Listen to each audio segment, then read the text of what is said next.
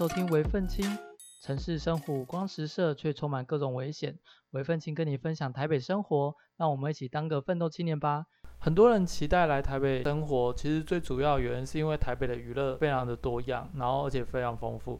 像是周末的时候，你可以去看看。艺文展览啊，随时可以去逛一些百货公司，然后看看电影、唱歌、夜生活、夜店啊、酒吧啊。基本上，大家对台北的想象其实是非常丰富、多彩多姿的。那我当初也是抱持着这样的心情，就是很期待上台北工作。上台北工作以后，活生生血淋淋的现实就是，你的薪水并没有这么多。所以，如果你需要就是在周末的时候去做这些娱乐，会非常的花钱。不知道大家有没有去计算过每个月都花多少钱在平常的娱乐上面？自己本身虽然有归类娱乐费用，但是我的归类娱乐费用其实涵盖的范围非常的广，像是每个月的剪头发，像是买衣服的费用，然后跟同事或是朋友之间的聚餐，我一律都把它归类在娱乐费用上面。娱乐跟兴趣其实要分开抓预算。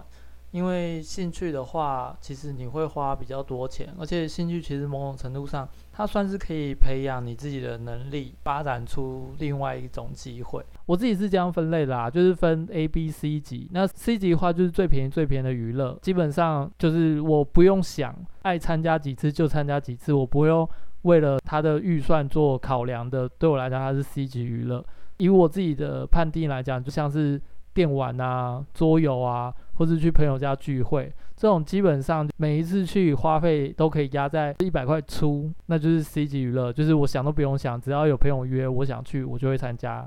那再来就是 B 级娱乐，B 级娱乐的话，对我来讲比较偏贵一点的，大概就是像是呃朋友约约的聚餐，或者是参加密室逃脱，或是电影、爬山，跟朋友出去哪边郊游，或是文创展览。这些的话，对我来讲是一个 B 级娱乐，它并没有太多的支出，但是它又是一个算是比较高消费的体验。那一次的话，大概就是两百到四百之间左右。那当然，现在密室逃脱越来越贵了，原本当初还有三四百块到五百块的，那现在都是结合所谓的剧本杀，所以一次剧本杀大概就要七百块左右，它就慢慢的被我归类在越来越贵的 A 级娱乐了。对，那 A 级娱乐的话，对我来讲，它有可能是那种持续性的消费，例如像夜店，因为通常很喜欢去夜店的人，不会因为他去了一次夜店，然后觉得干超好玩，通常是因为他每个礼拜都去，他在那边已经认识了一小群朋友，而且朋友之间还会在他每次去的时候就说啊，你也来这里啦，这样子，就是他是享受那种去到某个场合，然后那个场合有很多人认识他，然后跟他一起喝酒。他到处串门子的那种经验，很喜欢去夜店的人，通常一个晚上也不会只去一家。他有时候这一家发现，哎，好像认识都不在这边，于是他就立刻去下一家。如果你只是单纯去一次夜店的那种人，我觉得很难体会到所谓夜店的乐趣，因为有些人会说什么啊，我去那边办个生日会啊，就是约朋友在那边开包厢。对我来讲，其实这种。不一定要约夜店啊，你们在那边约包厢，就还是你们那一团的人在玩。会喜欢去夜店，通常都是很喜欢这样子到处 social 的人。那如果你每个礼拜都至少要去一次夜店的话，其实那个算一算消费也是蛮高的。或者是像溜冰、潜水这种需要有买一些自己购入一些配备的。如果你真的很喜欢这些活动、运动还是什么的话，你就不会想要去用他那边的设备，因为他那边的设备其实不是算很好用，所以你就会去买一些可能你比较喜欢的溜冰鞋。或者是如果你爱爬山，或是爱潜水的话，其实你会自己买自己的，譬如说蛙鞋或是泳镜之类的这种比较不是那种大家公用的那种东西。呃，某种程度上就是它除了就是你要做这件事情消费以外，你还要买很多装备。对我来讲，就是属于比较 B 级娱乐，通常不会只去一次，你可能会想要去两三次，而且你会需要买到自己的装备或是配备的。而且当你买了这个装备配备以后，你就会尽量的多去几次，因为不然你只去一次，然后还买这样的装备，其实会非常不划算。那如果是我一个月左右的话，我会尽量排一次 A 级娱乐，然后排两次到三次的 B 级娱乐，然后剩下就是无聊的空档时间，我就会塞所谓的 C 级娱乐。这样子也不会导致说，虽然在台北，然后也没什么钱，但是我都没办法体验一些我觉得属于比较高消费的娱乐。未来会期待去体验一下所谓滑翔翼吧，但是我记得滑翔翼好像一次就要两三千吧，我记得。存够一定的预算以后，我会想做这件事情，比较特殊的娱乐活动这样。那我刚上台北第一年，因为薪水并没有非常高。所以我几乎是不太花钱在娱乐费用上面。我当时的娱乐就是宅在宿舍里面打电动，那这是一个不花钱的娱乐。那当然有些人会在电玩上面砸非常多钱，但是因为我就是为了要省钱才玩电玩的，所以我并没有。打算在电玩上面花很多钱，那这样过了一年以后，我就觉得这样子不行。虽然我生在台北，但是就是我都足不出户。当时我有机车，之后我就是强迫自己，即便不知道要干嘛，那我就是骑着机车在台北市，或是会再骑更远一点晃。这是我第一年的娱乐。很多人会说可以去一些其他景点啊，或是爬爬山啊，到海边去啊。对，没错，就是当时会去做这样的选择，但是我就很难揪朋友一起去，因为如果有朋友一起去的话，就会变成说，有些人他会不希望骑车，他会希望就是大家租一台车，或是到那边以后会有其他额外消费，例如说，如果你是去像是白沙湾的话，他们会有出租帐篷，那边会有非常多的吃吃喝喝都要花钱。如果朋友之间想要租游泳圈，或者是想要买教练课体验冲浪的话，其实这些都会额外消费。如果你是跟朋友去的话，你也很难说，哎，我不要贪这个钱，就是不太可能。所以我第一年基本上我都自己一个人晃。这边我想要分享一个小插曲：骑车闲晃的时候，就发现有个小女生，她在过斑马线的时候，展现着一副很慌张的样子，就是在看着她，然后她就看到我，于是她就走过来问我说：“呃，某某某的路怎么走？”那我当然也对台北不熟，问她说：“看你很慌张，你要去那边干嘛？”这样。然后他就说他要去面试，可是他只剩下十分钟就要迟到了。那我就心里想说，你只剩十分钟，然后你还在路上闲晃，就是我自己是觉得这个人有点脱线，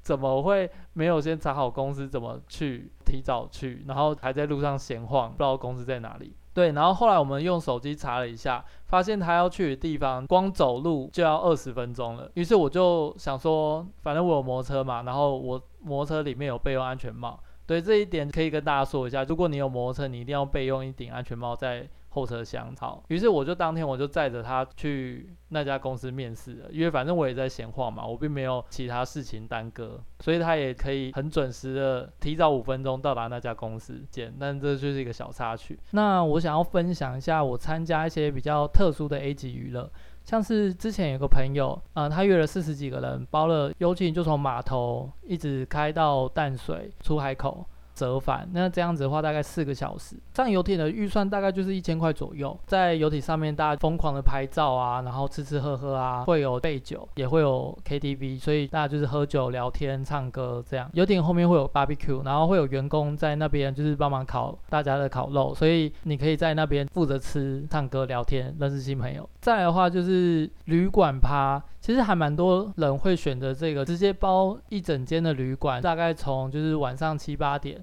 到隔天中午退房，就看人数，然后决定要包多大的旅馆。那旅馆内的话就看等级，比较小一点的话，那单纯就像有 KTV 啊，然后也会有人备酒，大家也是吃吃喝喝聊天，有些会有三温暖，有些会有游泳池，所以主要目的还是聊天交朋友。然后比较用心一点的，他会办一些志向团康活动，然后大家可以之间有一些互动。再来的话，因为这些活动其实都主要还是需要有一个人规划，通常都会有一小群人，大概是三到四个人左右，帮大家规划这种活动。如果你自己对这些娱乐其实真的非常有兴趣，但是你其实没有这么多预算去玩这么丰富的娱乐活动的话，其实我蛮建议你自己可以当号召人。其实我蛮多朋友就会直接当这种活动召集人。虽然很累，但是其实有一个优点，当他们负责这种活动的时候，你就可以边玩，然后你也不用花到钱。大家的报名费、吃吃喝喝的费用，其实某种程度上你都可以直接算在里面，然后去跟店家谈一个比较划算的包场模式。这样的话，就可以在台北玩到蛮多东西，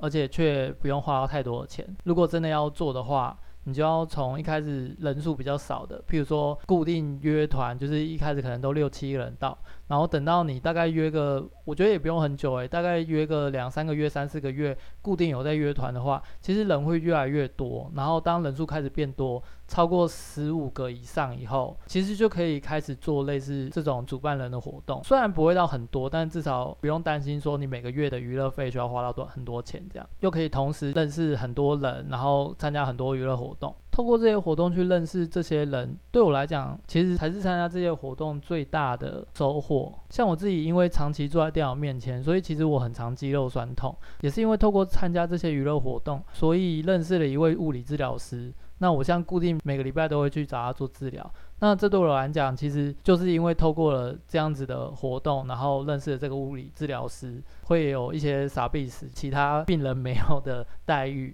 对对对，那我觉得这些对我来讲都算是参加这些娱乐活动的收获。那今天话题就到这里为止。如果你有什么比较特殊的娱乐活动，可以到 YouTube 或者我的 IG 留言让我知道。还蛮多人反映说，如果我把每周记事拉到前面去说的话，会一开始不知道主题是什么。所以，如果未来就是我有想要分享的时事，或是我自己的心得的话，我会拉在我分享完的主题后面。也谢谢大家今天的收听，今天就分享到这里。如果你喜欢这集的 Podcast，欢迎追踪我的 IG 和 YouTube，我会奋青跟你分享台北大小事，奋斗出好生活。谢谢大家的收听。